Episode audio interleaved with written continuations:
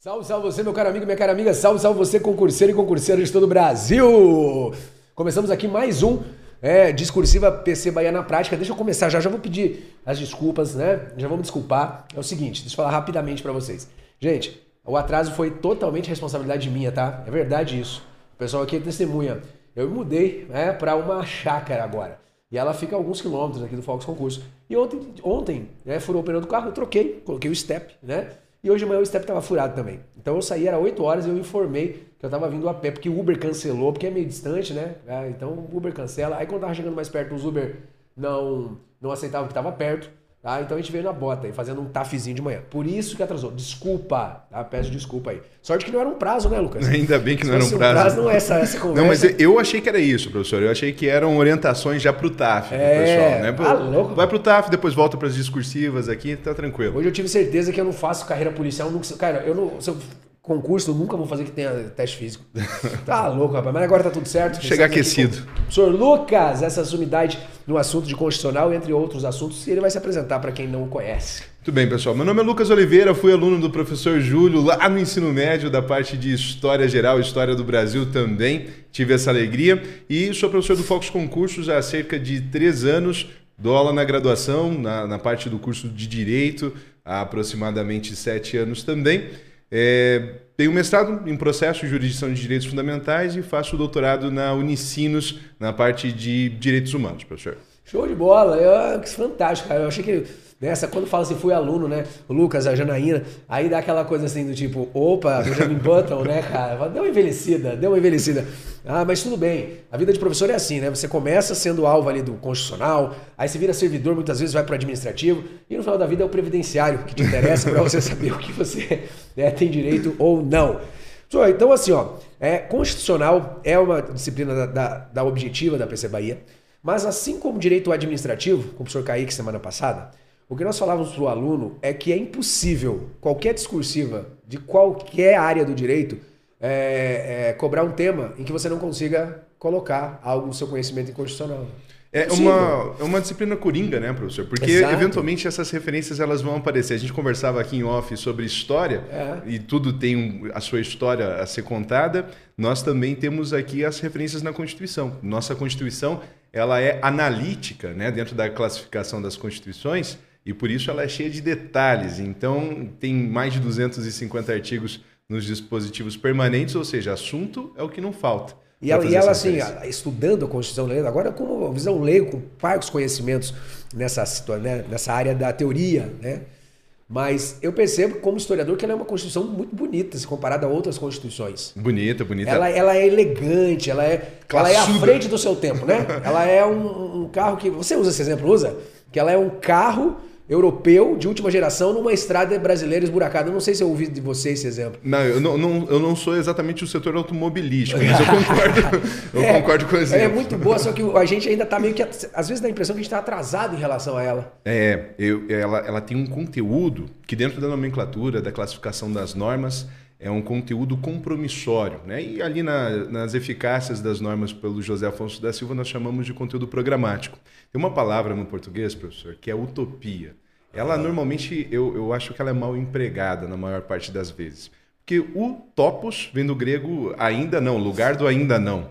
E, e às vezes a gente usa isso para dizer, olha, é algo que nunca vai ser alcançado, isso é um delírio, né? algo distante, parece algo de outra dimensão, incompatível com essa realidade. Ao contrário, eu acho que um dos grandes méritos da nossa Constituição é justamente ter esse conteúdo compromissório, ter essa referência das utopias, igual a, a os versinhos lá do Mário Quintana, né? Sim, Se as coisas sim. são inatingíveis, ora, não é motivo para não querê-las. Querê que tristes os caminhos se não for a presença distante das estrelas. Então, o conteúdo do artigo 3 por exemplo, que orienta cada clipes e borrachinha, cada centavo de verba pública, antes de ser aplicado, antes de ser gasto, deveria passar por um filtro de consciência do agente dizendo, olha, investindo esse recurso, realizando essa diligência, promovendo essa ação, como que eu consigo dar um passo em direção a aquilo que está fixado no artigo 3 Porque é o tipo, é o que a gente chama aí, eu acho que se aplica bem, é o tipo ideal do Weber, né? É um modelo que você, você tem que sempre buscar. Não é, ah, mas eu não vou alcançar. Não, mas você tem que buscar. A busca permanente é que traz a melhoria da sociedade, a melhora da sociedade. É tipo, fazendo uma comparação bem, bem simplória, É, é como uma pessoa que idealiza um corpo. Ela nunca vai alcançar aquele corpo perfeito que ela idealiza, porque ela sempre vai estar querendo buscar. Sim. Mas é nessa busca que ela vai né, se tornar saudável, que ela vai, enfim, se com consciência é, é, fazer as coisas dentro de, uma, de um compromisso, principalmente com a saúde. E eu vejo a Constituição muito nisso. Né? Quando a gente fala os objetivos, eles são maravilhosos. E, e eu, eu coloco os cinco primeiros artigos ali, eles como uma, uma, uma, uma bela peça, como uma abertura de uma ópera, sabe? Sim. Aquela coisa maravilhosa, onde ele deixa tudo no seu lugar, onde ele coloca todas as coisas na sua devida, né, na sua devida ordem. Então, é fantástico. Eu, eu, sou, eu sou fã como leigo, assim, né? Porque eu, eu, eu admiro demais. Foi, foi um do- dos apogeus assim da civilização brasileira, talvez.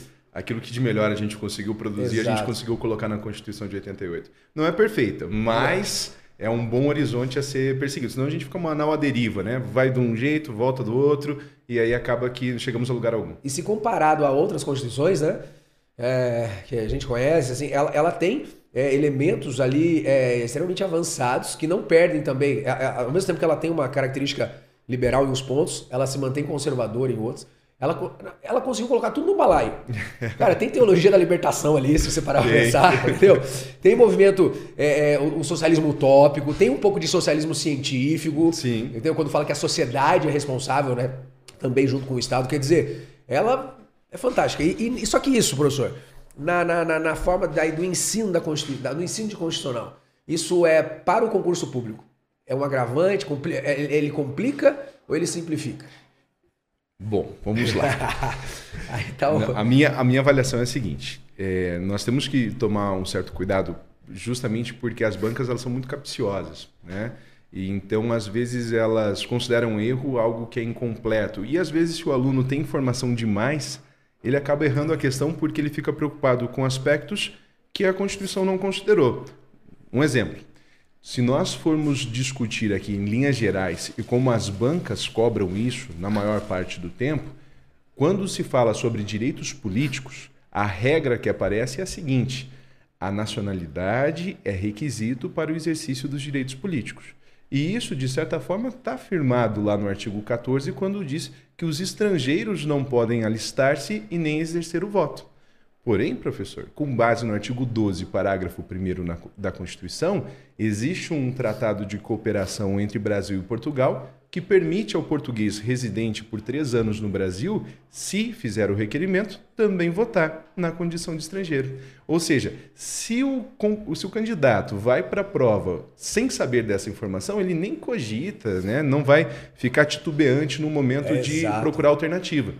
Porém, se ele souber dessa informação, ele vai começar, a julgar com maior critério do que a banca pretende, e aí ele pode errar quando encontrar uma afirmação genérica dessa, que a nacionalidade é requisito para o exercício dos direitos políticos. Vamos pegar um exemplo de biologia, né? Vamos pegar. Imagina que você pega lá um doutor em biologia. Né? O cara é doutor, pós-doc em biologia.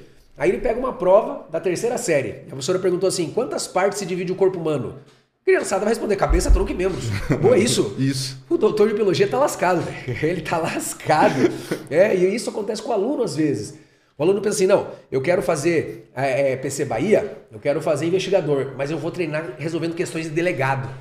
Eu vou treinar resolvendo questões de, sei lá, de juiz, para me preparar melhor. É tiro no pé, né? Tiro no Porque pé. a mesma questão pode ser, é, é, pode ter gabaritos diferentes de acordo com a exigência do grau de conhecimento. É, isso é igual música. Às vezes você vai acima do tom fica desafinado. E aí tá errado. Pode ser muito bom, mas se tiver num outro tom, já era. Sensacional. Galera, eu quero pedir para vocês baixar o material aí, tá? O material tá na descrição, o link para baixar o material tá na descrição do vídeo. PC Bahia Discursiva na Prática, tá? E aí, ó, conteúdo do edital. E o professor Lucas separou as partes todas aí. Então, baixa o material, dá o ok se você já baixou, para aproveitar essa super aula que com certeza você vai aproveitar melhor se tiver com o seu material em mãos.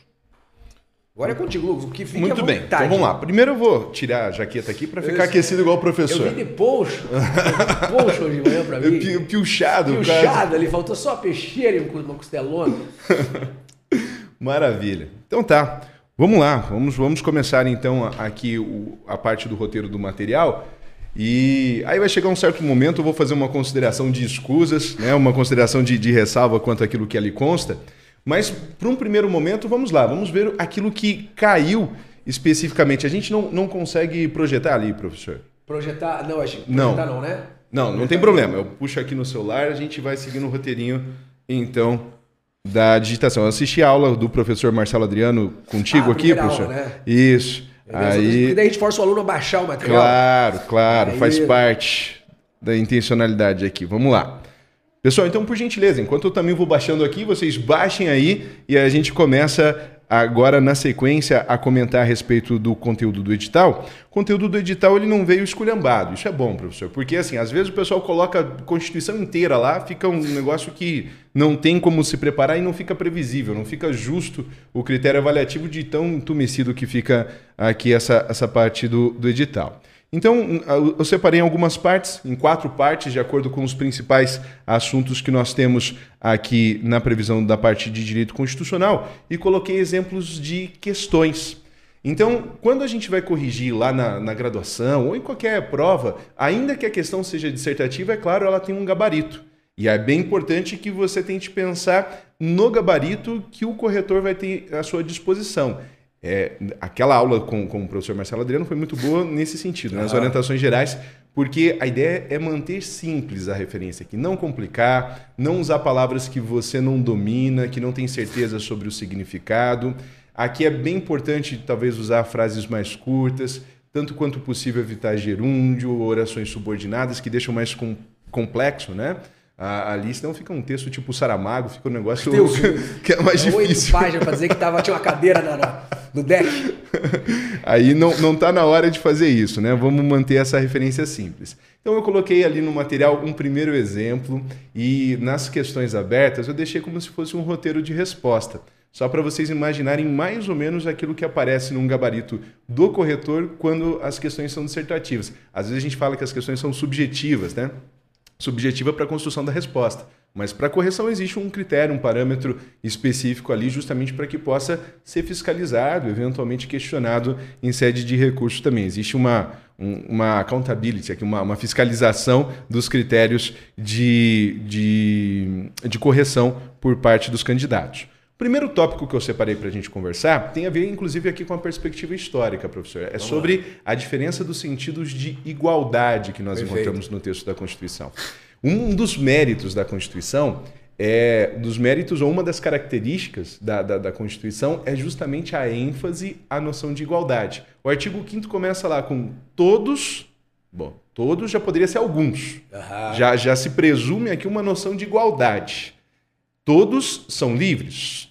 Todos têm direito à moradia? Não.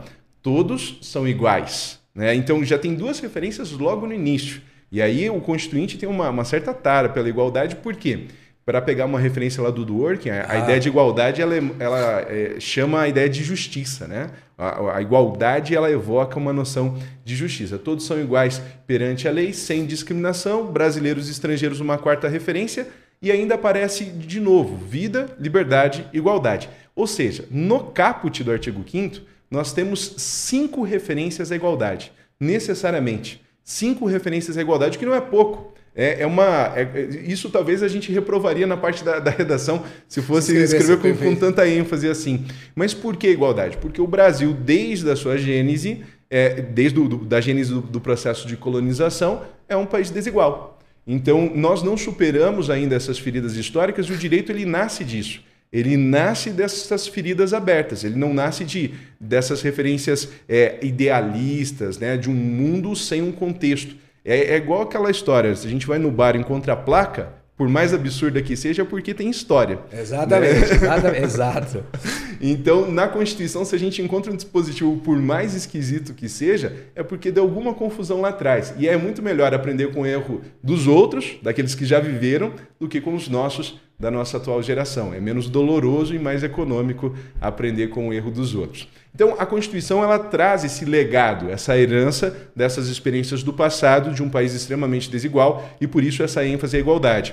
Agora, você, quando for fazer a prova, se cair, por exemplo, alguma questão dissertativa a respeito da igualdade, quais são os aspectos que você precisa ficar atento? Existem pelo menos duas referências clássicas aqui à igualdade nessa, nesse, nessa quadra da história do desenvolvimento de direito constitucional.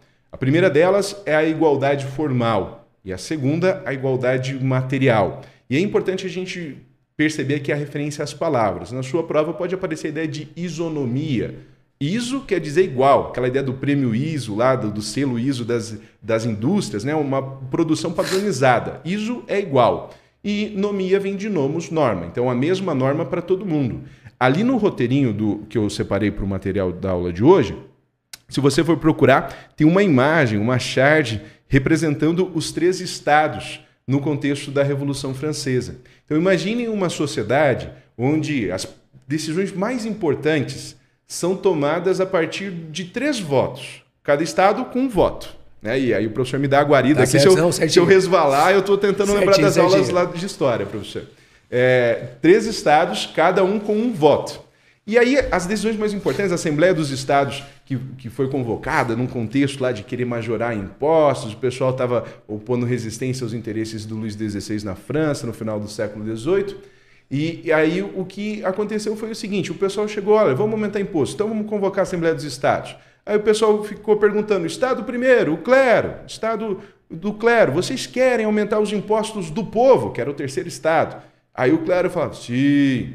Aí, segundo estado, estado da nobreza, vocês querem aumentar os impostos do povo? Porque o primeiro e o segundo não pagavam impostos. Então, se alguém ia pagar mais imposto, era o povo. Aí o pessoal do, do- da nobreza, sim. Aí o pessoal do povo, povo, vocês querem aumentar o imposto do povo? Aí o pessoal do povo, não. E aí ficava um 2 a 1 constrangedor, um 2 a 1 que era pior que um 7 a 1 E, e- e nesse, nesse contexto, o que, que significa isso? O que, que retrata essa, essa charge que eu coloquei ali no material? Você tem uma figura representando o clero, outra figura representando o nobre, e aí você tem alguém que está sendo esmagado ali por uma pedra, essa pedra é a lei.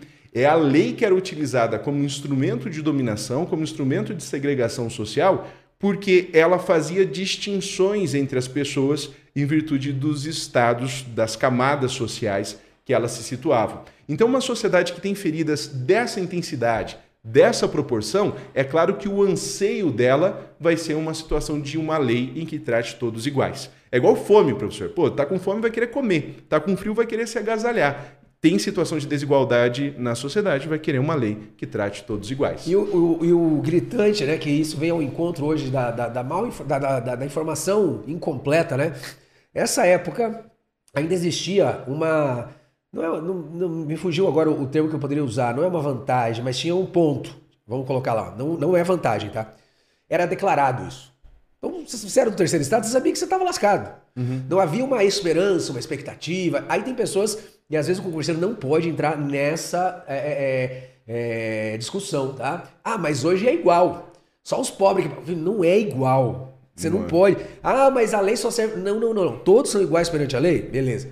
Ah, mas o rico tem vantagem. Não. Ele tem porque ele pode pagar um advogado, um monte, o cara ficar escarafunchando, né? Achando lá um entendimento de 1930, né? Se eu tiver errado, você me corrija. Sim, sim, Hoje é pior, eu acho, essa desigualdade, porque ela é uma desigualdade que pior no sentido. É mais difícil de É como combater. se fosse uma doença que a gente não tivesse o diagnóstico, porque não dá Exato. para ver. Aí sai, por exemplo, agora, gente, ó, agora é a opinião do é, o Júlio como sociólogo e historiador, mas tentando não é imparcialidade aqui, tá? Apesar de ser uma opinião. Aí um concurseiro, por exemplo, reclama da lei de cotas para concurso ou outras tentativas e dispositivos de correção histórica. Só que normalmente eu digo uma coisa, ó, o Lucas, cabelo castanho, olho azul, tá- cara, é classe média. No mínimo você já era classe média. Eu, classe média, o Gugu, classe média. A gente não enfrenta realidades distantes de um Brasil onde a desigualdade, o cara tem vontade de plantar no solo e não, não, não nasce nada. O cara tem vontade de estudar, mas ele tem que atravessar rio. Eu, para vir 6 km a pé, eu, já, eu se tivesse que caminhar isso para estudar, eu já não ia mais. E o cara deu. um- Desculpa se eu divaguei um pouco, mas é só para combater essa, essa, esse comentário que às vezes é tão né, sem noção. É, um- é raso, né? É raso. Ainda Ah, mais por hoje uma é prova e tal. É, só os ricos têm direito. Não, todos têm. O problema é que nem todos é, é, é, talvez tenham desobstruído o acesso àquilo. Sim, sim. Não, para a gente pegar um exemplo, então, de constitucional aqui do Brasil, Constituição de 1824, lá o voto da mandioca. Ah. né? O pessoal tinha que comprovar a renda, tinha que ser homem com mais de 25 anos e tal, e comprovar a renda de 100 mil reais por ano para começar a querer votar. Se não produzisse isso, tua, tua opinião em relação às questões públicas era absolutamente irrelevante. Então, nesse, nesse caso, é, é- o que é diferente, que o professor Júlio, inclusive, está reforçando aqui, é justamente porque a lei previa esse cara vai ser tratado assim por causa de uma tradição. E não tem como a lei mudar isso, porque a lei está a serviço da preservação dessa própria tradição. Então, aí o que, que acontece? Revolução. Né? Pressionaram tanto, tanto, tanto, tanto. O, o Luiz XVI chama essa Assembleia dos, dos, Três Estados, eles fazem lá a Declaração de Direitos do Homem e do Cidadão como uma forma de dizer: olha, já que a gente está aqui reunido, já que a gente já veio mesmo, vamos aproveitar a viagem, não vamos deliberar sobre isso que o rei queria, vamos criar um documento que vai funcionar como uma espécie de limites ao exercício do poder do soberano, e aí com isso a gente começa a tratar todo mundo igual. Beleza, isso você tem que anotar aí no seu material para ficar visível, para você conseguir fazer a revisão e esses conteúdos poderem ser utilizados, inclusive para outros aspectos relacionados aqui, outras, outras perguntas que podem aparecer na prova discursiva, você vai notar que essa igualdade formal, que é a ideia de isonomia, que é uma lei onde não haja nem tratamento discriminatório e nem tratamento privilegiado a ninguém. Aquela ideia lá do Francisco e do Chico. Uhum. Você não vai usar isso na prova, Pelo mas mas é eu tenho que tratar A igual eu trato B. Um exemplo, eu não posso é, aplicar o tipo penal de furto só para quem é pobre na lei, dizendo assim, olha, aqueles que cometerem tal conduta e não tiverem renda comprovada de tanto vão responder e vão é, receber tal pena. Isso é um tratamento discriminatório. Então, se é crime para um, tem que ser crime para outro também. Se um tem imunidade tributária por um determinado critério, o outro também precisa ter nessas mesmas condições. Não posso conceder imunidade para uma igreja porque eu frequento e não para outra porque eu não frequento. Então, esse tipo de isonomia, esse tipo de igualdade, ela advém desse contexto das revoluções burguesas, e aí a gente utilizou como exemplo principal a Revolução Francesa, que acabou tendo o maior impacto delas em relação a essa noção de igualdade. Mas era, um, era uma espécie de zeitgeist ali, era uma espécie é, de referência do, do tempo. Os Estados Unidos, por exemplo, se juntar todos os estados, eles não podem conceder títulos nobiliárquicos, justamente para não. É, porque eles optaram por não construir uma sociedade com os mesmos vícios, pelo menos em relação a isso, a que tinha lá na, na Inglaterra naquela época. Né? Então, essa é ideia de igualdade, igualdade formal.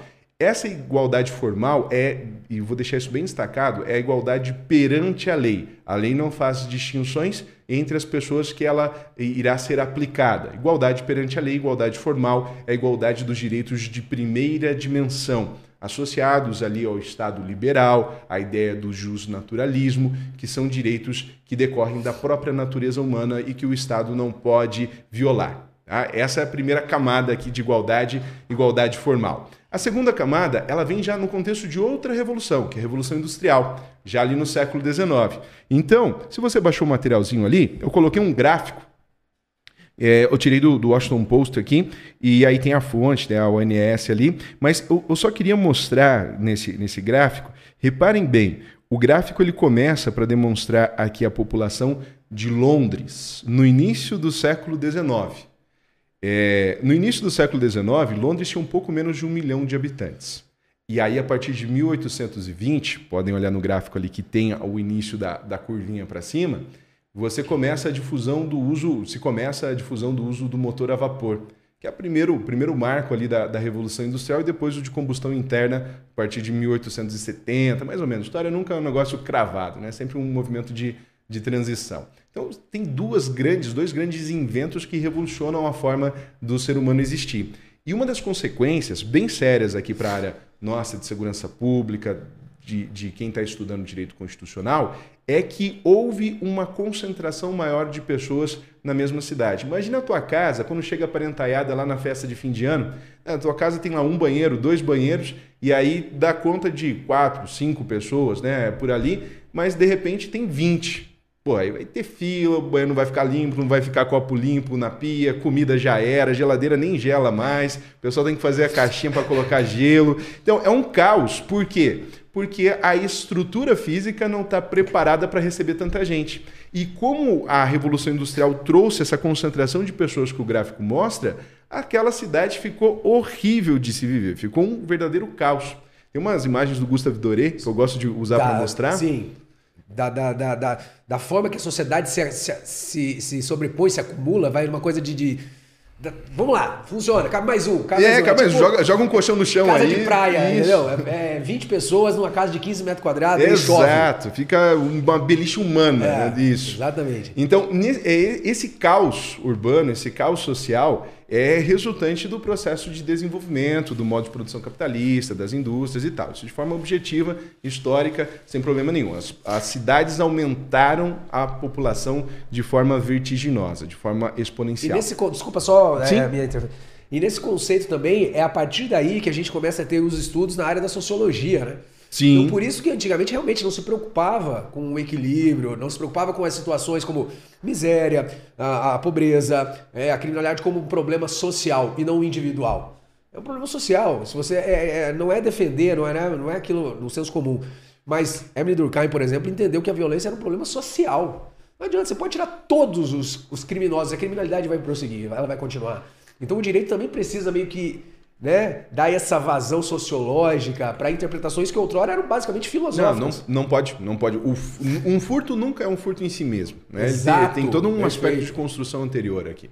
E, e, aí, claro, imagina, se, se a, a, comida na geladeira não para entre familiares, imagina entre desconhecidos, né? E, é, e isso é um problema danado. Imagina você viver numa sociedade que as casas foram construídas sem planejamento nenhum, que não tem saneamento básico. Então, agora eu quero que você imagine o cheiro dessa cidade. Pessoal, imagina que o, o, o, o transporte era a cavalo. O professor tentou pedir um Uber. Naquela época ia pegar um cavalo, ah, já estava já tava piochado tava mesmo. Piochado, já. já. E, e, nesse contexto, pessoal, o meio de transporte é o cavalo, o cavalo ele deixa a marca por onde ele passa, não tem saneamento básico, então você acordava, pegava a tua, tua, tua, tua cumbuquinha ali e você jogava, jogava onde? Você não ia ficar fazendo uma procissão com aquela cumbuquinha. O wasabi ali? Abria, abria a janelinha e ploft, né? Jogava lá.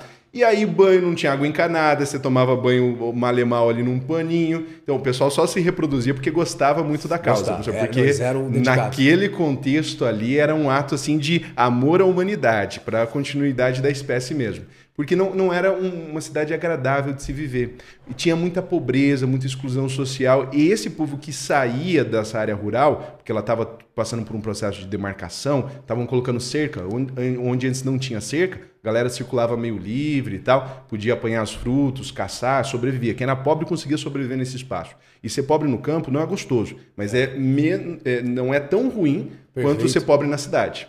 E, e, porque você é pobre no campo, vai ter uma galinha lá, vai botar um ovo, você vai conseguir caçar, vai conseguir você não apanhar de frutos. fome, né? É, fome, beleza, você vai conseguir se alimentar. Agora na cidade não. Na cidade você, você, tem, você tem, lixo ali e se não conseguir trabalhar, não conseguir obter essa, esse sustento por conta própria, não vai ter como você se sustentar. Então isso gerou uma pobreza também em escala industrial. Da mesma forma que o potencial produtivo aumentou, a exclusão social também aumentou. Era um mundo onde não tinha regulamentação de trabalho, então não tinha ideia de salário mínimo, ideia de jornada mínima. O pessoal estava lá, ó, preciso de três caras para cavar uma mina aqui. Quanto que você me cobra por dia? Ah, 40. Você, 35. E você, 25? Bah, então vai ser você mesmo que vai trabalhar. Fazia leilão para ver quem cobrava menos, porque não tinha salário mínimo, não tinha legislação trabalhista, não tinha IPI, não tinha nada. Estourou mina lá, caiu, desmoronou. Tem, tem um livro do George Orwell, ele descreve isso. Sim. Nossa, é asfixiante. Esse, George Orwell, ele, ele, ele aborda muito essa, esse, essa, essas nuances sociais, né? Uhum. Ele consegue transitar por esses meios de forma muito contundente. Muito. E, e, aí desmoronou a mina, pô, amputou, perdeu o membro, não tem mais capacidade laboral, já era também, rodou. Então, nesse contexto, pessoal, nasce a ideia de igualdade material, que é o Estado tendo que trazer responsabilidade para si e falar: ó, esse monte de criançada que está aqui, ó, sem fazer nada, daqui a pouco eles são adultos, não vão conseguir operar um motor porque não sabem fazer conta, não sabem ler, eu preciso qualificar a mão de obra. Isso por uma demanda das próprias indústrias também, para contar com mão de obra qualificada. Esses direitos sociais, eles são direitos de conciliação, atendem tanto quem contrata como quem é contratado. E a nossa Constituição é galgada nessa solidariedade entre classes. Né? Ela não, é. não pega necessariamente a luta de classes, mas um. Ela pega a solidariedade. É, né? é isso, uma solidariedade ali entre classes via, via de regra. E, e, aí o que, que acontece? Então, nesse caso, o Estado vai intervir num contexto social e econômico desigual para que aqueles que não tinham condição de ter um sustento, de garantir uma renda quando ficassem adoentados, quando precisassem se afastar do trabalho em virtude da maternidade, quando eventualmente já tivessem com idade avançada que incapacitasse para o exercício laboral também tivesse um apoio, também tivessem sustento para que a estrutura social não fosse prejudicada como um todo. E nisso nasce essa segunda face da igualdade, que é a igualdade material, ou mesmo a ideia de equidade. Ela também se aplica, ela também tem previsão constitucional. E aí eu gostaria que no teu material, lá na parte da Constituição, no artigo 5 quando começa a falar lá vida, liberdade, igualdade, você destacasse o princípio da igualdade. Esse princípio é gênero que se subdivide em igualdade formal e igualdade material. Então eu tenho essas duas espécies de igualdade no âmbito da Constituição e a primeira, a igualdade formal,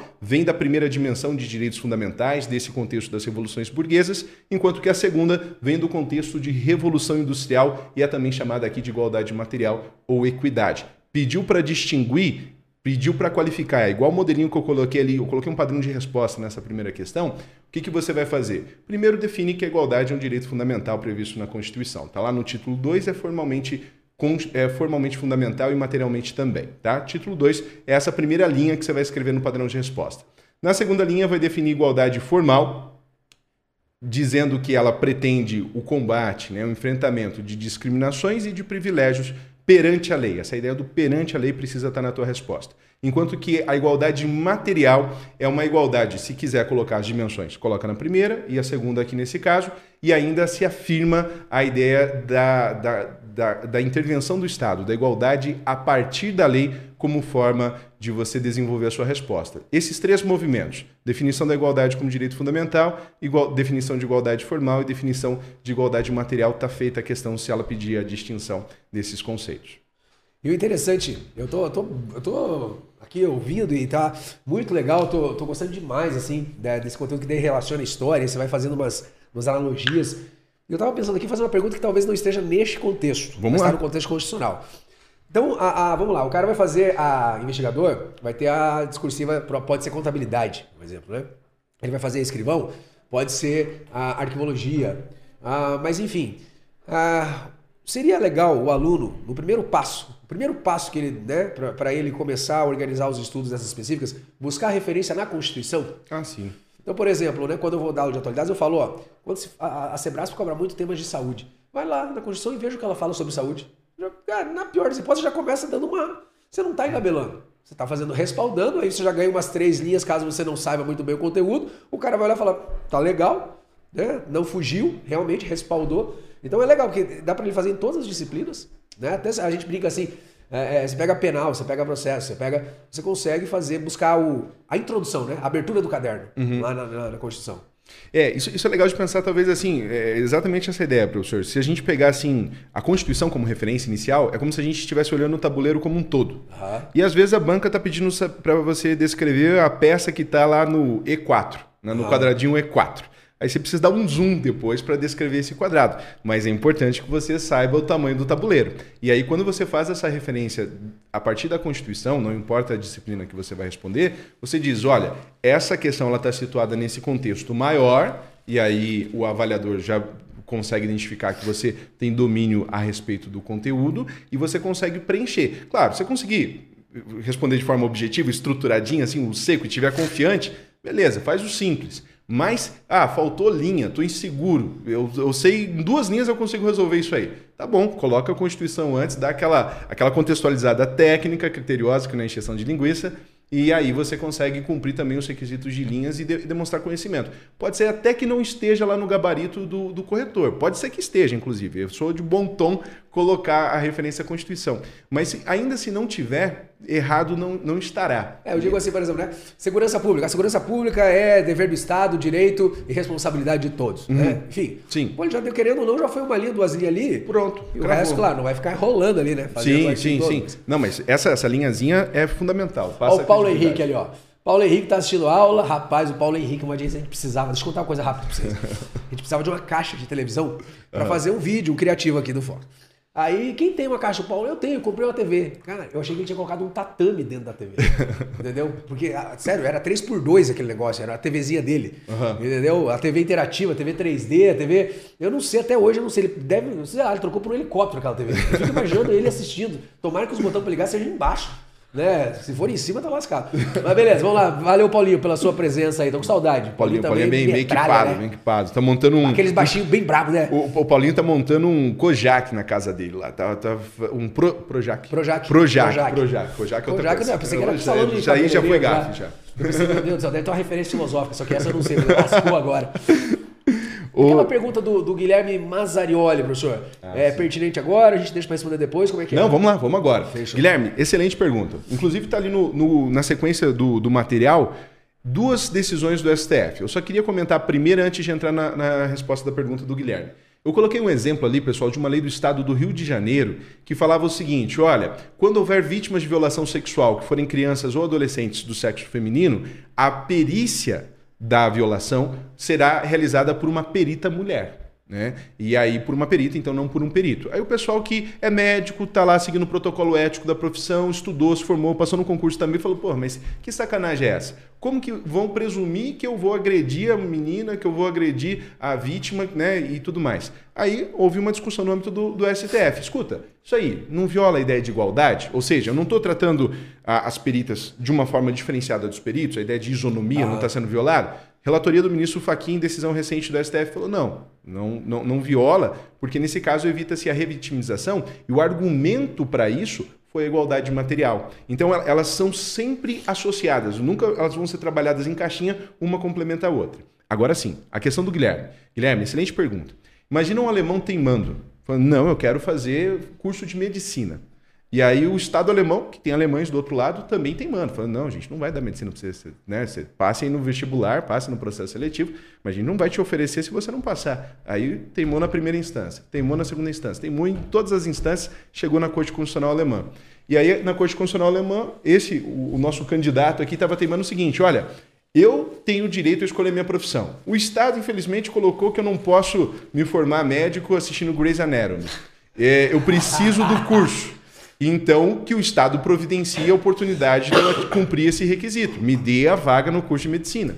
Aí vem a ideia da reserva do possível. vem a ideia do, da reserva do possível, que nasce nesse contexto. De um alemão teimando para ter vaga no curso de medicina. E aí o, a Corte Constitucional Alemã falou o seguinte: olha, os recursos do Estado são escassos, né? ele já oferece o direito à educação na extensão que a Constituição determina, e a progressão de, da efetivação do ensino superior, ela não vai acontecer de forma imediata, mas de forma gradativa. Então, não há violação do dever do Estado em fornecer a educação nesse caso. Aí, professor, acontece uma coisa que infelizmente é muito recorrente aqui no Brasil. Temos infinitos méritos. Eu acho que uma das maiores contribuições da civilização que o Brasil fez foi a ideia de saúde universal, por exemplo, que está lá no SUS. Mas nós temos um hábito de é, ouvir só a parte que a gente quer das Sim, coisas. É. então, a ideia de que o Estado deve fazer enquanto for possível, que é o resultado do julgamento da Corte Constitucional Alemã, ou seja, enquanto tem os recursos, vai ampliando e na medida que eles existirem de uma vaga no curso de medicina, a gente traz para o Brasil para afastar a responsabilidade do Estado em fornecer vaga em creche. Então, aquilo que é a discussão de, de vaga no curso de medicina lá na Alemanha, a ideia da reserva do possível, quando vem para o Atlântico, aqui no nosso fuso horário, é tratada como um fundamento para afastar vaga em creche de criança que precisa ter acesso. Então, a educação infantil ela é direito fundamental, tem regulamentação ali na, na LINDB, faz parte daquilo que nós chamamos de educação básica, junto com a fundamental e aquilo que, que se chama também ensino médio. É, e aí, o que, que acontece? O que, que você precisa ter ciência quando for para a prova para responder uma pergunta dessa natureza? É o seguinte: a igualdade material, essa que o Estado precisa intervir para igualar condições distintas, ela tem um impacto orçamentário muito maior. Então veja só como é que funciona a ideia das dimensões dos direitos fundamentais. Vou contrastar a primeira e segunda dimensão. Isso aqui já é legal porque se cair outros conteúdos, você consegue associar também. A primeira dimensão nasce lá no contexto das revoluções burguesas, Revolução Americana, Revolução Francesa. Beleza. E aí o que, que, ela, o que, que esses direitos falam para o Estado? Estado, não mate, porque a vida é um direito fundamental. Estado, não confessionalize suas instituições, porque a liberdade religiosa é uma liberdade fundamental. Estado, não censure, porque a liberdade de expressão é um direito fundamental. Veja que tem sempre um não na frente. E para não fazer algo é bem barato. Você não viajar para as Maldivas é, cabe no é orçamento de todo mundo, né? Tá tranquilo. Agora, veja como isso muda quando a gente pensa a ideia de igualdade material. Estado, construa escolas, porque educação é um direito fundamental. Estado, contrate fisioterapeutas, médicos, porque a saúde é um direito fundamental. Pô, agora tem que fazer. Essa é a regra do Julius, lá do Todo Mundo Odeia o Cristo. Eu não levo nada, o desconto é muito maior. Né? Então, se o Estado nada faz, o desconto é muito maior. Aqui na, na, nos direitos de primeira dimensão, só que quando eu começo a viver num contexto de sociedade industrial, que eu demando a intervenção do Estado, Aí, meus caros, aí o Estado precisa ter dinheiro para isso. Aumenta a carga tributária, precisa fazer gestão de recursos escassos, os recursos orçamentários de uma forma muito mais qualificada do que precisava antes e precisa investir, precisa gastar. A reserva do possível, ela tenta ser um argumento utilizado pelos procuradores públicos, pelos advogados do, do Estado, advocacia pública, que é uma função essencial à justiça, para dizer o seguinte: olha, a gente não tem dinheiro para promover esse direito social. Ainda que ele tenha regulamentação, ainda que ele tenha amparo na Constituição, esse direito social a gente não consegue dar conta porque não tem dinheiro no cofre do município, não tem dinheiro no cofre do, do Estado, não tem dinheiro nos cofres da, da União. E então a reserva do possível, quando vem para o Brasil, ela vem com essa muleta para a administração pública deixar essa, essa, esse falso apoio para a administração pública se, ser negligente em relação à efetivação desses direitos sociais. Qual que é a posição jurisprudencial do STF recente? Coloquei decisão ali, caso você queira ler. É o seguinte: quando há a obrigação constitucional de prestar, não é possível opor a reserva do possível. Ou seja, o argumento da administração pública para ficar livre do cumprimento, do adimplemento dos direitos sociais, dos direitos de segunda dimensão, não cola quando se trata de obrigação prevista na Constituição, que é a ideia de um mínimo existencial. Então, se agredir esse mínimo, não é possível alegar a reserva do possível, ou seja, o STF tem aqui combatido a aplicação dessa reserva do possível nesse sentido, nesse contexto, quando se trata de obrigação prevista no texto constitucional. E nesse caso, uma, vem uma dúvida. Esse assunto que eu vejo que é um assunto bem recorrente né, nas temáticas constitucionais e tal. Esse é aquele assunto que é melhor o concurseiro entender é, é, a, a, regra básica, mas não tentar devagar, né? Não. Porque ele parece que ele abre muitas. Objetivo. Caiu reserva do possível, você vai se preocupar com o seguinte: reserva do possível material é a justificativa de inadimplemento de direito previsto na ordem jurídica em virtude da ausência de recursos. Reserva do possível no sentido formal é a ausência de norma específica para o cumprimento dessa obrigação. E aí, o que você ainda precisa se atentar, de acordo inclusive com a sequência aqui da pergunta do Guilherme. O mínimo existencial é aquele espaço, aquela proteção jurídica que não pode de forma alguma ser agredida pela, pela atuação do Estado. Essa ideia de mínimo existencial nasce, inclusive, no século XIX, um alemão chamado Otto Bischoff trabalha com essa referência, e é aquele conjunto mínimo de proteção para que você tenha uma vida digna. Sabe onde que você vai encontrar essa referência do mínimo existencial? Especialmente ali no caput do artigo 170 da Constituição, que fala que a ordem econômica precisa prover a existência digna. Esse dispositivo está na nossa ordem constitucional desde 1934 e ele é originário da Constituição de Weimar, Constituição alemã, de 1919. Então existe esse pacote de proteção aqui que o Estado não deve reduzir. A isso nós chamamos de mínimo existencial. E aí essa ideia de mínimo existencial, ela está diretamente associada à reserva do possível, porque é o seguinte, eu não posso é, ampliar a reserva do possível, ela não pode crescer a ponto de esvaziar o conteúdo desse mínimo existencial. O mínimo é o mínimo. Disso aqui para baixo é barbárie. Isso aqui para baixo é ausência de civilização, é ausência completa de Estado. Então, quando se está debatendo juridicamente a respeito dessas teses, de efetivação dos direitos sociais, quem está defendendo a, a, o inadimplemento da obrigação, o não cumprimento, a não satisfação de um direito, usa a reserva do possível. E quem está defendendo a efetivação daquele comando diz: não, isso faz parte do mínimo existencial e, portanto, não pode ser aplicada a reserva do possível aqui. É por isso que na decisão do STF aparece essa referência do mínimo existencial que é tão importante. Ele reconhece: olha, eu não posso retirar a, a vaga de creche, o município precisa observar esse comando constitucional porque ele faz parte desse mínimo existencial. Se eu tirar a vaga da creche de uma criança, o direito à educação não será minimamente satisfeito. Uma coisa eu não ter vaga na universidade para todo mundo, mas vaga na creche, vaga no ensino, na educação básica é necessário que tenha. Então, mesmo que o ente federativo, mesmo que o município, mesmo que o estado ele alegue isso, né? Ele diga que, olha, não tenho din dinheiro, quando ele quiser se ver livre de uma obrigação prevista na Constituição, ele não conseguirá. Então, recapitulando, se falar sobre reserva do possível, aqui nós temos essa compreensão do mínimo existencial. Beleza? Vou emendar aqui, professor, se me permitir, já vou ah, tratar da questão do Abrão. Aqui o Abrão Bispo o que seria o núcleo do direito. Bom dia, Abraão. Pessoal, eu, eu, acho que eu até pulei no início, eu quero cumprimentar todo mundo dos diferentes lugares do, do país. Eu adoro dar aula ao vivo aqui no Focus, porque a gente encontra gente de todos os estados. Né? Isso é muito legal, muito divertido. A gente já lê pensando, quando fala do lugar de onde vem, né? já lê pensando nos diferentes sotaques, isso enriquece. Uma das maiores alegrias que eu tenho de trabalhar aqui no Focus é encontrar o pessoal dos diferentes cantos aqui. Bom, Abraão, seguinte, Abraão e todo mundo que está interessado na, na, pergunta. Essa teoria do núcleo do direito, tá? do núcleo do direito, ela advém de um outro alemão, sou só alemão hoje aqui, né? Estou parecendo, com as devidas ressalvas e proporções, o Gilmar Mendes que vive citando coisa em alemão lá nos votos dele. Mas um outro alemão chamado Robert Alexi, Tá? É principalmente dele essa ideia do núcleo do direito. Então, ele reconhece o seguinte: olha, sabe aquela ideia de que todos os direitos são relativos, né? a relatividade dos direitos fundamentais? Isso quer dizer que eles são tipo uma sanfona, um acordeon, enfim, eles podem ser expandidos e eles podem ser reduzidos. Mas mesmo a sanfona vai chegar no momento que a hora que ela for reduzida, ela não vai conseguir ser diminuída ainda mais. Ela pode expandir mas eventualmente ela retoma e retoma e para num ponto ali do qual ela não pode sofrer redução. E aí, isso, se isso aqui, em vez de uma sanfona, de um acordeon, fosse um direito fundamental, a ideia do núcleo seria esse espaço onde eu não posso reduzir, pois do contrário o direito ficará inexistente.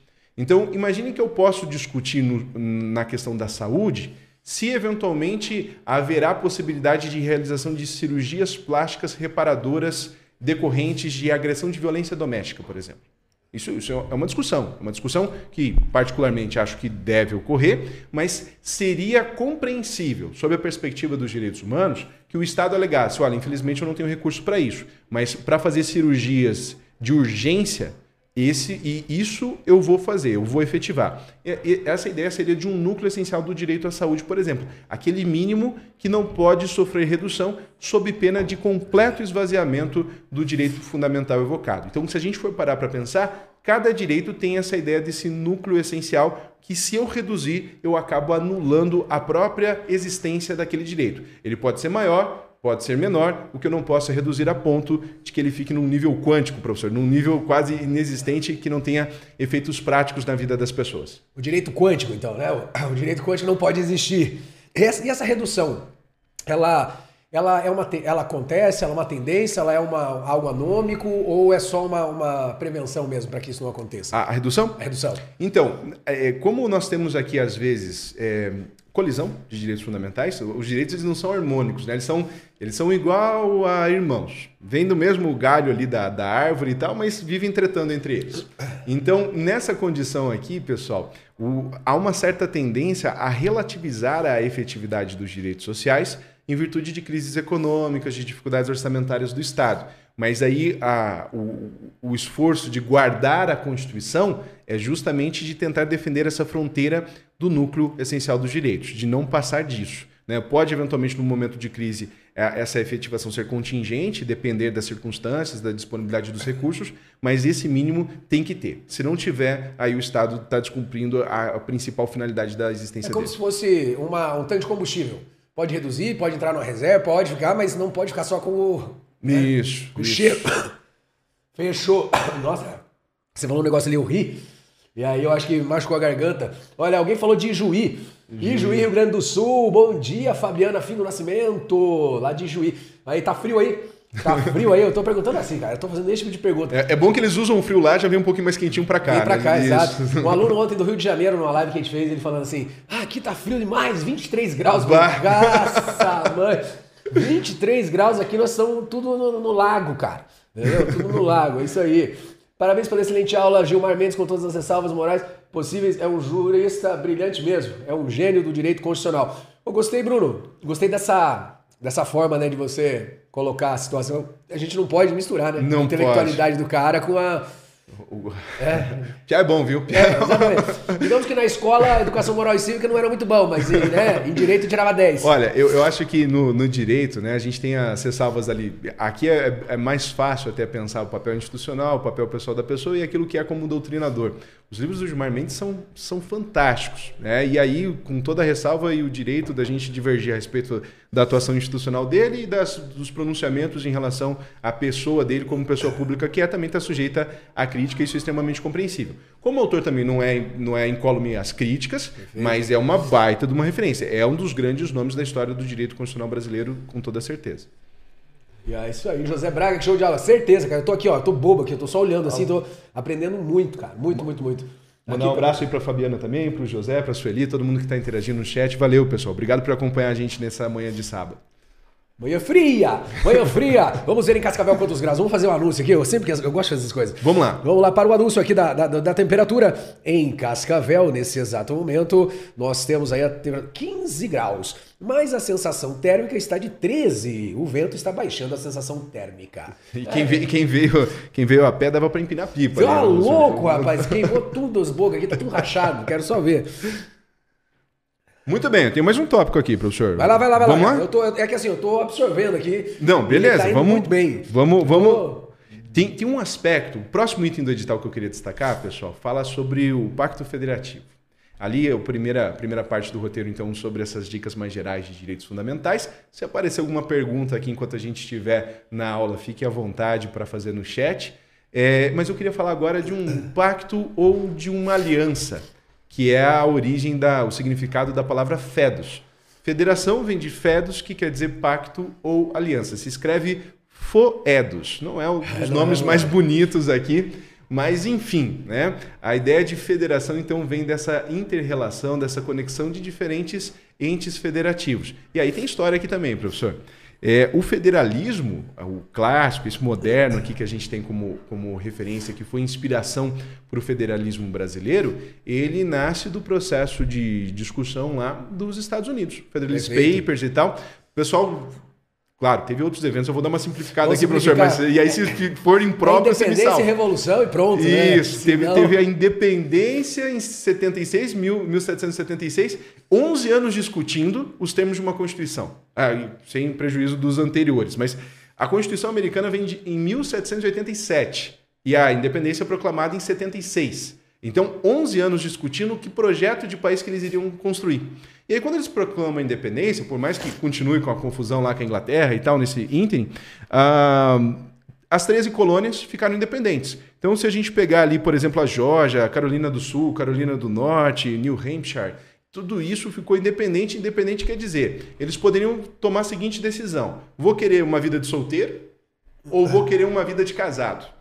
Tá? E aí o pessoal começou a olhar para o lado, viu ali as 13 colônias tinham uma história comum, tinham passado por processo de dominação inglesa, tinham enfrentado uma guerra de forma conjunta, tinham referências culturais próximas, ou seja, um certo vínculo de nacionalidade ainda que é, é, nascente ali nesse contexto histórico. Falaram, quer saber? Em vez da gente seguir carreira solo, vamos fazer uma espécie de um condomínio aqui e aí vamos eleger um síndico.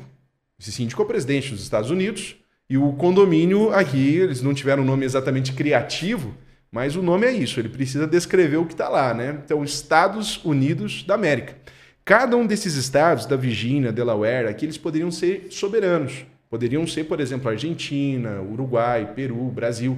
Mas não, eles decidiram fazer uma união ali e serem regidos por esse síndico. E aí, claro, a Constituição ela precisaria reger os termos. Quando a gente começa a conviver com alguém, não dá para ficar andando pelado a qualquer hora, né, Exato. professor? Não dá para ficar jogando toalha molhada em cima da cama, não dá para deixar lixo em qualquer lugar da casa, tem que ser educado. Então você começa a ter regras de convivência. E essas regras precisam estar escritas em algum lugar quando se trata de administração pública. Esse lugar que essas regras foram escritas se chama Constituição dos Estados Unidos. Então a Constituição ela regulamenta o Pacto Federativo. E aí uma das decisões bem importantes que eles precisaram Criar é o seguinte: olha, nós todos, aqui vários, estamos criando um Estado que será soberano e é preciso que a gente diga o que esse Estado poderá fazer, o que a União, o resultado, esse órgão que representará a nossa União, poderá fazer. E aí vamos escrever então, tá? Agora eu quero que você lembre quando você era criança, que você ganhava um doce e tinha que dividir lá com o irmão, com o primo, com o amigo, com alguém. A, a grande, o, a, o grande privilégio, a grande honraria, a grande distinção para uma criança é ela ser aquela que vai ser responsável por repartir. Porque ela vai analisar criteriosamente o tamanho da metade ali que vai ficar para ela e o que ela vai dar para o outro. Os estados lá nos Estados Unidos tiveram a chance de ser essa criança que recebe o doce.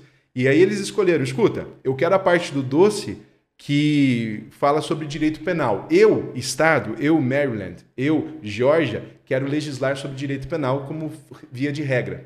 Eu quero ficar com a carga tributária, a arrecadação dos impostos, quero ficar para mim aqui a maior parte dos impostos. Para a União, eu vou permitir, na metade dela, que ela constitua um exército, mas eventualmente eu quero ter o direito de regulamentar as milícias, aqui se eu quiser.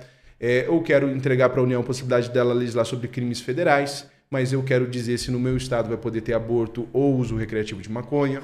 Então, aí os estados, eles não têm doce. O que o estado gosta não é chocolate, o que o estado gosta é poder, é, é competência, né? a possibilidade de cuidar de algo e legislar a respeito de algo. Então, nesse caso, os estados que decidiram o que a União poderia fazer e o resto ficou para eles. Eles ficaram com uma parte tão grande das competências que ficava mais simples escrever só as competências da União. E aí, com os estados, ficou o resto. Por isso que quando a gente estuda o artigo 25 da nossa Constituição, no parágrafo 1 quando você estudar isso, vai estar lá dizendo, olha, isso é uma competência residual, é o que sobra vai para os estados, por causa dessa técnica que ocorre ali nos Estados Unidos nesse contexto histórico. Só que no Brasil não foi assim, né, professor? No Brasil foi o contrário. Fizeram aí. Ah, usaram o mesmo nome, mas embolaram tudo, né? É, a gente chamou de federalismo, mas quem escolheu o tamanho do doce foi a União. Exato. E aí a União falou: olha, estou aqui com o meu doce, vou entregar para os estados essa migalha, essa outra migalha essa outra migalha. E aí centralizou. Então, por exemplo, se a gente começar a pensar aqui de cabeça, né? A União foi lá entregar para os estados, não entregou direito penal. Todo tipo penal quem faz, quem define é norma federal, normas de processo federal, direito eleitoral federal. Então, esses assuntos todos mais sensíveis os estados não regulamentam. Quem regulamenta é apenas a União. Então, nesse caso, quando nós tivemos a proclamação da República e a primeira Constituição Republicana de 1891, o Rui Barbosa foi lá nos pegou a referência dos Estados Unidos e tentou aproximar o máximo possível da realidade de lá, porque os Estados Unidos era um país que deu certo fora da Europa. Era uma, uma fonte inspiradora aqui, né, para os países que antes foram colonizados. E aí o Rui Barbosa trouxe, ele foi o principal protagonista do desenho dessas instituições e todas as instituições que nós temos desde então, é, elas seguem esse mesmo mote. Só que aqui as competências estavam todas centralizadas na mão do imperador. E aí, quando tem a proclamação da República, elas precisam ser descentralizadas. Então, eles, elas estavam no centro e foram para a periferia. Esse movimento federalista explica porque, por exemplo, se eu falar imposto, você vai lembrar que é um imposto federal. Imposto de importação vai para a União. Imposto sobre produto industrial vai para a União. Imposto de renda vai para a União. ITR, agora teve uma descentralização recente e tal, os municípios estão cuidando mais, mas estava na mão da União há pouco tempo atrás. A União fica com dinheiro. E aí, se eu falar em serviços, em direitos fundamentais, em serviços públicos, você vai lembrar que estão na mão do Estado. Então, por exemplo, conservação da malha viária, boa parte responsabilidade do Estado ou do município aqui interno. É fornecimento de educação básica. É direito fundamental, Estado e município. Saúde, município e Estado são protagonistas, a União faz apenas a distribuição de dinheiro. Então a União ficou com a grana e os estados e os municípios ficaram com o trabalho. Ficou essa divisão aqui. É aquela divisão do pica-pau, né? Um para você, um, dois para mim. Um para você, isso. Ficou mais ou menos isso a nossa divisão do Pacto Federativo. E aí eu coloquei os mapinhas ali para vocês no, no material de apoio, só para vocês terem essa referência. Lá nos Estados Unidos, houve um pacto federativo de. A formação do, do pacto federativo foi centrípeto, foi da periferia para o centro, das colônias para a União. Então pegaram esse poder que estava lá, que eles poderiam ser soberanos, e confiaram aqui para a União. Enquanto que no Brasil nós já tínhamos o poder centralizado e ele foi disperso para os estados, tanto quanto a União assim quis. Então, São Paulo nunca foi um país. Sergipe nunca pôde escolher se queria ser um país ou não. A Bahia nunca pôde escolher de forma livre se queria ser ou não. Teve umas revoltas não, importantes. Quando tentaram, foram reprimidos né, pelo Estado. E, e, e, aí a gente nunca teve essa liberdade, a gente nunca teve a liberdade de dizer o quanto queria abrir mão ou não. Por isso que no Brasil nós temos tanta centralização, tanta burocracia em Brasília e pouca fluidez, ou aí precisa dos pactos políticos, de um bom relacionamento. Daí o Estado e o município fica deita, rola, fins de morto, porque depende de um bom relacionamento com a União para ter acesso a recursos importantes para a prestação desse serviço. É que a, a, é só você pensar na comparação das datas, né? Entre a independência dos Estados Unidos e a Constituição. E você pega a independência do Brasil, 1822, 1823, a Constituição já está quase né, pronta. Porque em 25 de março de 1824 vem a, a ela é otorgada. Você Sim. pega a proclamação da República, 1889, dois anos de governo provisório, 1891, a Constituição já está pronta. Quer dizer, é, coloca tudo num balaio, faz um geral, depois a gente. É, não, e, e, assim, no, no, na base do, dos acordos, né? É. Destitui a Assembleia, coloca uns 10 amigos lá para fazer o um negócio, fazer. faz a Constituição, depois tem uma transição, mas assim, é um negócio meio que de amigos. O, o Marechal que gosta do imperador, destitui o imperador com um abraço, um beijo de despedida, fica um negócio meio estranho. Exatamente, exatamente. Né? E aí você tem essa, essas convulsões, né? Por isso que, é, é, não obstante o fato né, de Vargas ser hoje um, um, alguém que transita né, pela, pelos dois ambientes, né, o céu e o inferno. É um ornitorrinco. Exatamente, ele é um ornitorrinco. Mas a, a muitas coisas na Constituição de 34 são louváveis, né? São, Fantásticas, são. são avançadíssimas. Como, por exemplo, o mínimo existencial, que apareceu é lá. Existência isso. digna aparece, se eu não me engano, no 115 da, da Constituição de 34. É a primeira vez que aparece a, a dignidade na história do constitucionalismo brasileiro. A, a, inclusive a questão policial que deixa de ser caso de é, a questão social né, que deixa de ser caso de polícia, a, até a questão do concurso público, enfim, essa esse conjunto de, de avanços que para 1934 mostrava uma disposição muito grande. O Código Civil falava que a mulher casada era relativamente incapaz. E aí a Constituição de 34 confere a mulher nessa condição de relativamente incapaz, claro, fruto de todo um processo histórico, estrutural, né? Mas confere a mulher que era considerada relativamente incapaz, não poderia abrir uma conta no banco sem anuência do marido, possibilidade do voto se ela fosse servidora pública. Desculpa. Então, nesse caso também, um avanço até em relação a, a questões que estavam em voga em outros países e acabam sendo incorporadas aqui também pela, por 34. Perfeito. Perfeito. E você ó, você pode deixar sua dúvida no chat aqui do YouTube. Deixa sua dúvida, deixa sua pergunta, coloca aí o que você quer saber. Lembrando que essa aula só fica disponível para você que está assistindo ao vivo e para você que né, é nosso assinante, porque depois ela vai para a área do assinante. E ó, outra coisa que eu quero pedir para você também. Se você ainda não entrou no nosso site, hoje é o último dia para você entrar lá e deixar o seu nome na lista VIP, porque amanhã, dia 5 de junho, às 8 horas, é uma grande surpresa está preparada para você. Só que você vai receber essa, essa surpresa, essa notícia em primeira mão, se você tiver na nossa lista VIP. E vale lembrar que não é, é uma renovação vitalícia, não é também mais uma assinatura imbatível do Focus Concurso, é algo que em 10 anos o Focus nunca fez e que vai mudar realmente a sua visão sobre é, o mundo dos estudos. Não tenho dúvida disso. É isso aí, Jequiti. Muito bem. Pessoal, sobre o Pacto Federativo, outros aspectos que vocês ainda podem anotar, acrescentar aqui, se preparar para a prova é, discursiva é o seguinte: você precisa se libertar de, de algumas algumas obviedades que a gente acaba carregando ali do senso comum. Então, por exemplo, olha, está inadequado você dizer que a União é soberana. Né? Então, nós temos ali quatro entes federativos previstos no artigo 18 caput da Constituição Federal, e esses entes federativos aqui são a União, os estados, os municípios e o Distrito Federal. Só quatro. Não tem exceção para isso. É gostoso falar que não tem exceção no direito, porque às vezes o pessoal fala que tudo depende e tal. Não. Aqui é cravado. Só tem quatro entes federativos. Reparem que eu não falei território, tá? Território não é ente federativo. Se existir na forma do artigo 18, parágrafo 2 e 33 da Constituição, ele será uma autarquia da União. Então ele faz parte ali da órbita da União e território, por exemplo, tinha aqui no oeste do Paraná, oeste de Santa Catarina, no território do Iguaçu, de 1943 a 1946. Noronha também foi território, é, onde o Amapá foi território também. Enfim, é, hoje não existe mais, tá? Mas se o, o território está previsto nessa parte da organização política administrativa. São apenas quatro entes federativos, só estes aqui que se casaram nesse pacto que nós celebramos na Constituição de 88. Não existe hierarquia entre eles. Então, a União não manda nos estados, os estados não mandam nos municípios. Tá? Essa ideia a gente tem que tirar da cabeça. Por quê? Porque cada ente federativo tem a sua autonomia, tem o seu direito a ter ali auto-organização, autogoverno, auto-legislação e auto-administração. Tá? Quando a gente fala autonomia, a gente está pensando nessas quatro camadas aqui, nessas quatro sequências. E mais, tá errado dizer que a União é soberana, porque parece que ela está lá no geralzão, né, e que ela manda na coisa toda. Não, ela também tem autonomia. Tá? Autonomia não soberania. A diferença das duas palavras é o seguinte: soberania é um poder ilimitado, enquanto que a autonomia é um poder condicionado, que ele encontra limites para o seu exercício.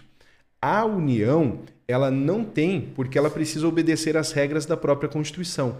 Quem tem a soberania de fato é o Estado brasileiro. O Estado é soberano, mas o Estado pensado aqui enquanto pessoa de direito internacional, tá? Não interno. Quando a gente olha só dentro do Brasil, vai encontrar esses quatro entes federativos, todos autônomos nos termos da Constituição, que é exatamente a redação do artigo 18 caput ali da nossa Constituição Federal. Uma perguntinha então, Lucas. Assim, uh, quando a gente, usando o exemplo da administração, né? Quando a gente ensina administração, tem a, a, teoria científica da administração, que é o nome dado a um conjunto de escolas uhum. dentro da administração, mas da administração geral, mas também é o nome de uma escola.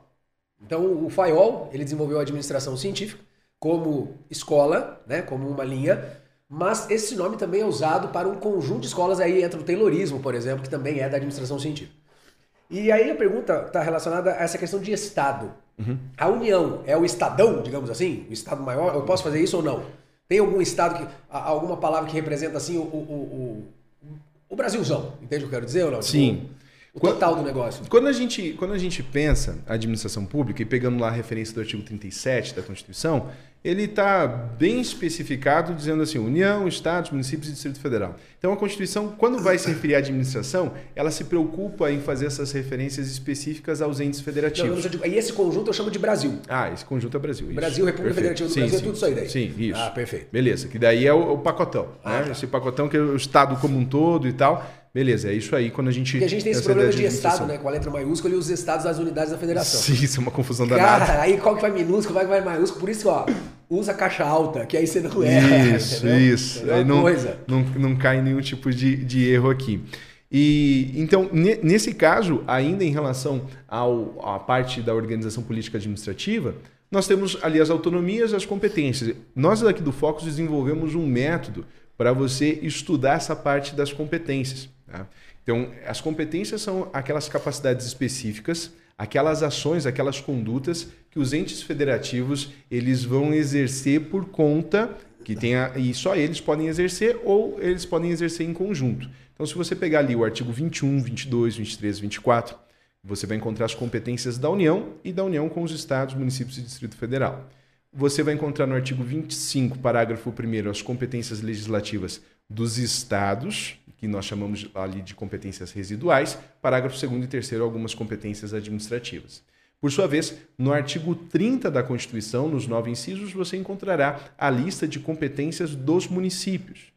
E ali, tanto legislativas quanto administrativas. E no artigo 32, parágrafo 1, a referência às competências do Distrito Federal, que congrega tanto as competências municipais como também as competências estaduais. Esse mapeamento é importante para você ter a dimensão do, do, itinerário, do caminho que a gente percorre na Constituição quando nós falamos de competências. Aí essas competências é o seguinte, elas dão um trabalho danado para quem vai estudar, porque são artigos muito extensos. Então é difícil decorar. Pode ser que até pelo contato, fazer bastante exercício, se dedicar, você consiga decorar. A gente vai assimilando essas informações e acaba saindo com alguma naturalidade. Mas o que eu quero é, trazer aqui, em relação à, nossa possível contribuição, se cair lá, por exemplo, alguma coisa relacionada à distinção das competências, primeira, nós temos três passos. Tá? O método que a gente trabalha aqui é com três passos em relação às competências dos entes federativos. Se você for olhar no artigo 21 e no artigo 23 da Constituição, absolutamente todos os incisos começarão com o verbo. Isso quer dizer que as competências exclusivas, são aquelas constantes no artigo 21. E as competências comuns, que são as constantes no artigo 23, elas têm natureza administrativa ou material, também são assim chamadas. Tá? Então, tem dois nomes para essas competências que começam com verbos. Ali, pessoal, nós encontramos aquela listinha de tarefas. Toda casa tem um diário oficial, professor, que é a porta da geladeira.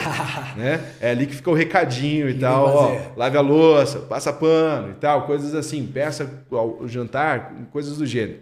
E a Constituição está organizando uma república, uma república que, se não tiver organização, fica zoada igual qualquer outra casa. Então a Constituição está falando: olha, a União vai fazer isso aqui. Os estados e os municípios e o Distrito Federal, junto com a União, vão fazer essa outra lista de tarefas aqui. E quando os estados forem trabalhar sozinhos, vão fazer essas tarefas e os municípios essas outras tarefas. Então está organizando, está colocando lá aquilo que cada um vai precisar fazer. Pois bem, começou com verbo, a gente está falando de tarefa, tarefa é competência administrativa. Agora, se começou com um substantivo, um objeto, é um objeto em relação ao qual aquele ente federativo específico poderá legislar. Então, no artigo 22 e 24, se você olhar na Constituição, vai encontrar que todos os incisos começam com um objeto. Objeto em relação ao qual é possível que haja o desenvolvimento de leis ali relacionadas, de normas jurídicas relacionadas àqueles objetos. Então, nesse caso, nós temos no 22 as competências privativas e no 24 as competências concorrentes. Concorrentes porque o Estado e os Estados e o Distrito Federal poderão legislar de forma conjunta com a União em relação àqueles objetos. O município não está no caput do 24, tá? ele, porque ele não pode legislar em relação a todos os assuntos do 24. Ele pode legislar somente em relação a alguns assuntos do 24. E esse fundamento de distinção, que o município participa da competência concorrente no que couber, está lá no artigo 30, inciso 2 da Constituição Federal, que diz que os municípios podem suplementar as legislações dos estados e da União no que couber. Então, o Constituinte tirou o município do caput do 24, colocou no 30, inciso 2, para que ele só participe dos incisos que o município puder contribuir. Por exemplo, o município não tem competência para falar, a partir de suas normas, a respeito de junta comercial mas ele tem competência para, concorrentemente com os outros entes federativos, legislar sobre meio ambiente. Tá? Essa é uma distinção que a gente pode fazer a partir dos incisos do 24. Então, o nosso primeiro passo é esse. Está escrito ali no material os três passos. Eu coloquei verbo barra substantivo. Se for verbo, nós estamos falando de competências materiais, de competências administrativas. E se for substantivo, nós estamos falando de competências legislativas, que também são chamadas de competências formais. Aí, antes que eu passe para o segundo passo, eu quero que você puxe uma flechinha, anote no lugar que você vai conseguir encontrar o artigo 23, que fala sobre as competências comuns. Ele também pode ser chamado de competência, as competências ali previstas podem ser chamadas de competências horizontais. Enquanto que o artigo 24, os objetos ali previstos, eles podem ser tratados como sendo é, hipóteses de competências verticais. 23 horizontais e 24 verticais. Essa é uma diferença importante de nomenclatura. Às vezes vai estar lá no enunciado, numa alternativa. Você até sabe o conteúdo, mas não sabe com aquele nome. Né? Fica igual o Chaves. Eu sabia essa com laranjas, não, não com maçãs. Então, para evitar isso, é bom anotar esses nomes. tá? Aí o que, que acontece? No 21, é competência exclusiva da União, tarefas que só ela pode fazer, como se fosse manusear a faca com ponta. A criança da casa não vai poder manusear, o município não pode manusear, só a União pode. Então ali tem, por exemplo, a declaração de guerra e celebração de paz, a questão da defesa das fronteiras, autorização de, de exercício de tropa estrangeira em território nacional mediante nos termos de lei complementar. Bom, tem essas várias referências que aparecem ali no artigo 21 e elas não podem ser delegadas. Elas não podem ser repassadas aos estados ou aos municípios. Ao contrário dessa hipótese, né, de forma diversa, as competências legislativas que estão ali no artigo 22, elas podem ser delegadas. Se você olhar no artigo 22 ali no finalzinho, tem um parágrafo único. Você vai associar, é um negócio bem simples, até ingênuo, P de parágrafo, P de pode, tá? Para lembrar ali de competência privativa. Você pega os três P's aqui para fazer a referência competência privativa, pode ser delegada porque tem o parágrafo. E aí essa referência dos três P's te dá uma segurança maior para você não confundir privativo com exclusivo, porque o exclusivo é uma competência material, administrativa, enquanto o privativo é uma competência legislativa e formal. Beleza, era isso que eu tinha para falar em relação ao primeiro passo. O segundo passo, ele vai te ajudar a você não precisar decorar todas, todos os incisos aqui. Né? Então, a gente já dividiu as principais competências entre as materiais e as legislativas. As materiais aquelas que têm verbos e as legislativas aquelas que começam com substantivo. Nosso segundo passo é encontrar palavras-chave dentro dos incisos. Então, se a gente precisar pensar em exemplos de competências da União e que só a União pode tratar, você vai procurar palavras que eu coloquei ali no segundo passo, como, por exemplo, a palavra nacional, palavra internacional, interestadual, federal. Nós também podemos encontrar assuntos de diplomacia dentro dessa referência.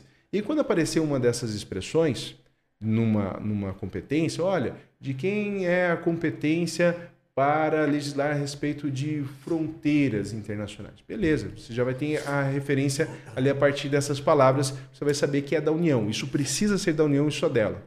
Ficou com dúvida? Tem uma hipótese ali que não tem nenhuma palavra-chave de referência para você refletir? Você vai para o passo 3, o nosso último passo aqui para você organizar mentalmente essas competências.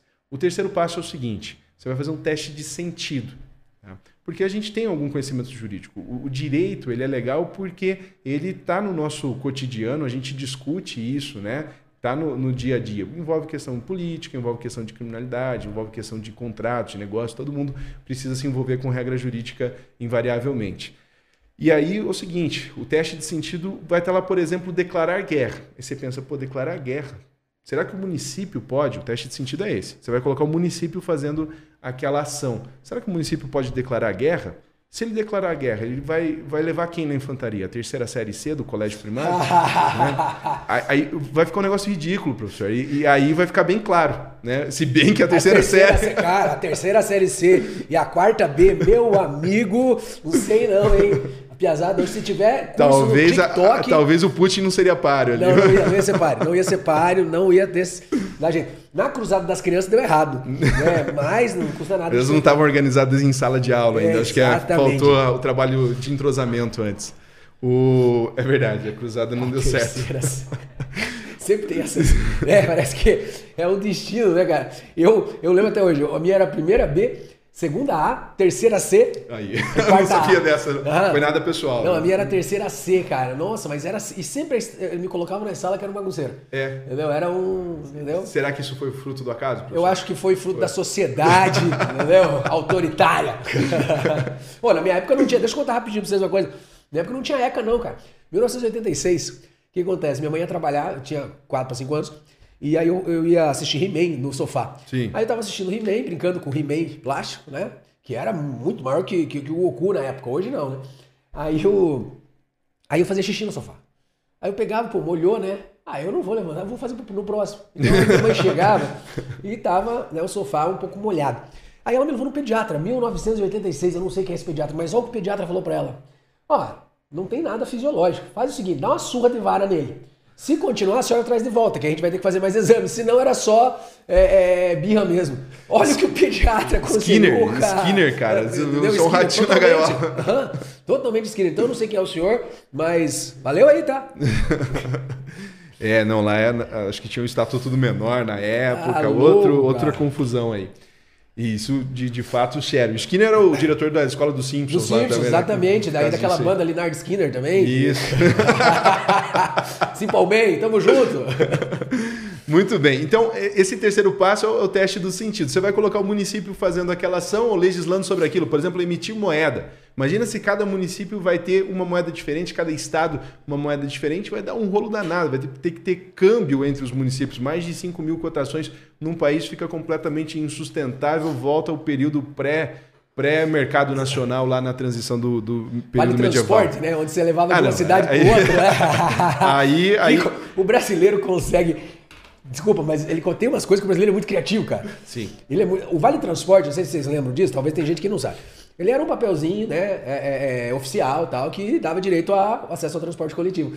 Só que ninguém usava para transporte coletivo, né? Não. Minoria, era para comprar. Era uma moeda, moeda paralela. Moeda paralela. Dava uma, dava uma esfirra, bicho. Dava uma esfia, só naquela cidade lá.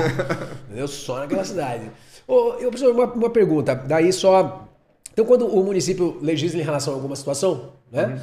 É, não sei se está correta a forma de eu colocar a pergunta.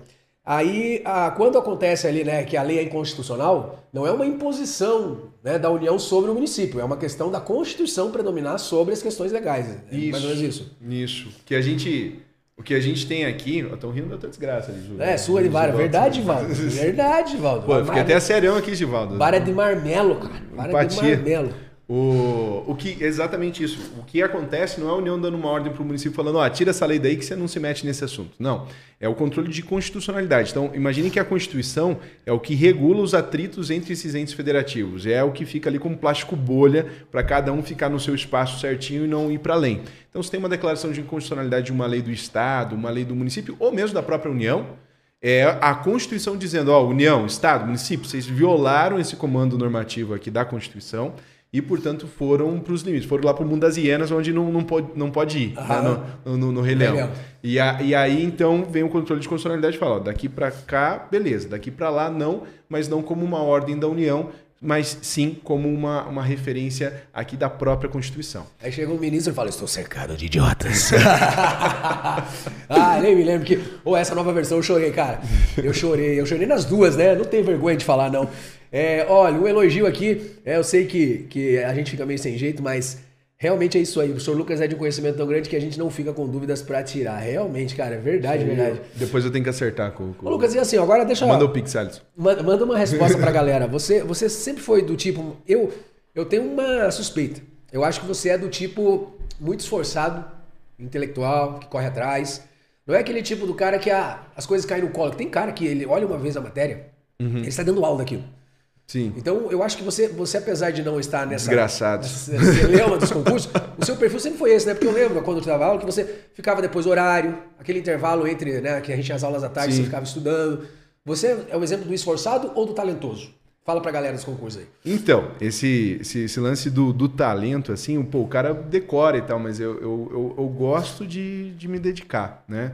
Eu, eu fico meio desconfiado desse povo que decora muito fácil, se não é bruxaria e tal, coisa É, do gênero. não tem uma, não amarrou alguma coisa, né, cara? E, e- e eu gosto, assim, também de, de saber o porquê das coisas. E daí, pra você saber o porquê das coisas, você precisa acabar se dedicando um pouco mais. Então, é, é claro, na hora de concurso, você tem que falar o que a banca quer, tem que lembrar do, do- ali do, é, da, daquilo que está no edital e da forma que vai ser cobrado. Mas eu, eu gosto de ver o além, essas entrelinhas da história e tal. Pô, eu adoro isso porque me dá o contexto, me dá o plano maior. E, então, para conseguir esse plano maior, não, não tem como decorar, né? Você pega lá o Hobsbawm, pô, o cara não, não era de, de decorar, ele Exato. sentava e lia. Então é, é transpiração. Eu, eu acredito mais na dedicação do que no, no talento. O talento é meio mágico e tal, não é um negócio que você consegue racionalizar e controlar. Se for talentoso, conseguir ter uma memória fotográfica, pô, fantástico, muito bom. Usa isso, mas não esquece da dedicação, porque é isso que vai te fazer chegar nos objetivos maiores, né? É, eu vejo o talento, assim, aí numa, numa discussão mais epistemológica, assim, eu vejo o talento como uma predisposição. Se a gente fosse falar, né, sobre as almas, Platão, uma coisa, eu vejo como assim, olha, você tem, meu filho, mas uma hora ele vai acabar. Uma hora você vai, vai, você vai depender dele, ele não vai te ajudar. Né? Então, se você tem facilidade, use essa a facilidade aliada a- a- ao interesse, ao estudo, que o seu rendimento vai ser muito maior. Claro, Por- porque pode ser que você fique preguiçoso, né, professor? Porque, assim, é aquela, aquela ideia, eu, eu vejo isso e, e, e às vezes, a, a- às vezes que aconteceu comigo também não, não foi legal. Você conseguir se safar de uma situação de última hora, do nada, sei lá, coisa de, de, de escola e tal, você foi lá, não estudou direito de trabalho, conseguiu ter uma nota boa, fez a apresentação legal, foi pro concurso, não se dedicou, acabou tendo um desempenho um pouco acima do que você esperava, ou às vezes não atingiu o objetivo, mas teve um resultado legal ali é, dentro da, da prova, perto da, da proporção que você estudou.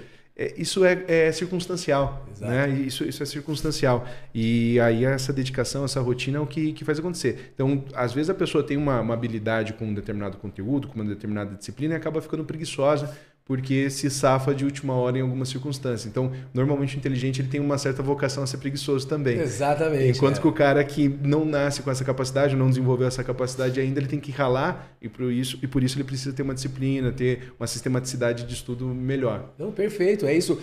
Porque às vezes acontece, né, dentro do, do, dos concursos, a gente, quando a gente fala sobre técnicas de estudo e tudo mais, o aluno pergunta muito sobre os professores, como é que o professor grava tudo isso? Como é que o professor lembra de tudo isso? Mano, estudando. Você uhum. passou cinco anos na faculdade de Direito, cinco anos, né? Sim. Cinco anos estudando, é, aí, quer dizer, cinco anos estudando, mais os estágios, mais as horas extracurriculares, é, mais, mais o, o que dá 10 anos aí, entendeu? Então é isso, galera. É basicamente essa essa pegada aí. E uma, só uma outra pergunta. Você vem aqui para mim, Alisson, por favor? É, só para a gente resumir uma coisa. Concurseiro, vou deixar uma sugestão para você, que é isso aqui, ó. Olha só. Tá? Imagina, resumindo o que nós falamos é, há pouco. Imagina que isso aqui é uma questão da sua prova, tá? E diz o seguinte: o Darth Vader está sobre a mesa. O concurseiro iniciante vai dizer sim, está. E é isso que a banca quer. Se você já estuda há um tempo, não fica viajando pensando assim, não, o Darth Vader está sobre o livro, o livro está sobre a mesa. Não, mas o Darth Vader também pode estar tá abaixo do teto. Sim. Né? Pode estar. Tá, não, ele está ao lado aqui do, do, do né? Da, da, da, da, sei lá, da, da Carol Iose aqui, da Mônica Iose.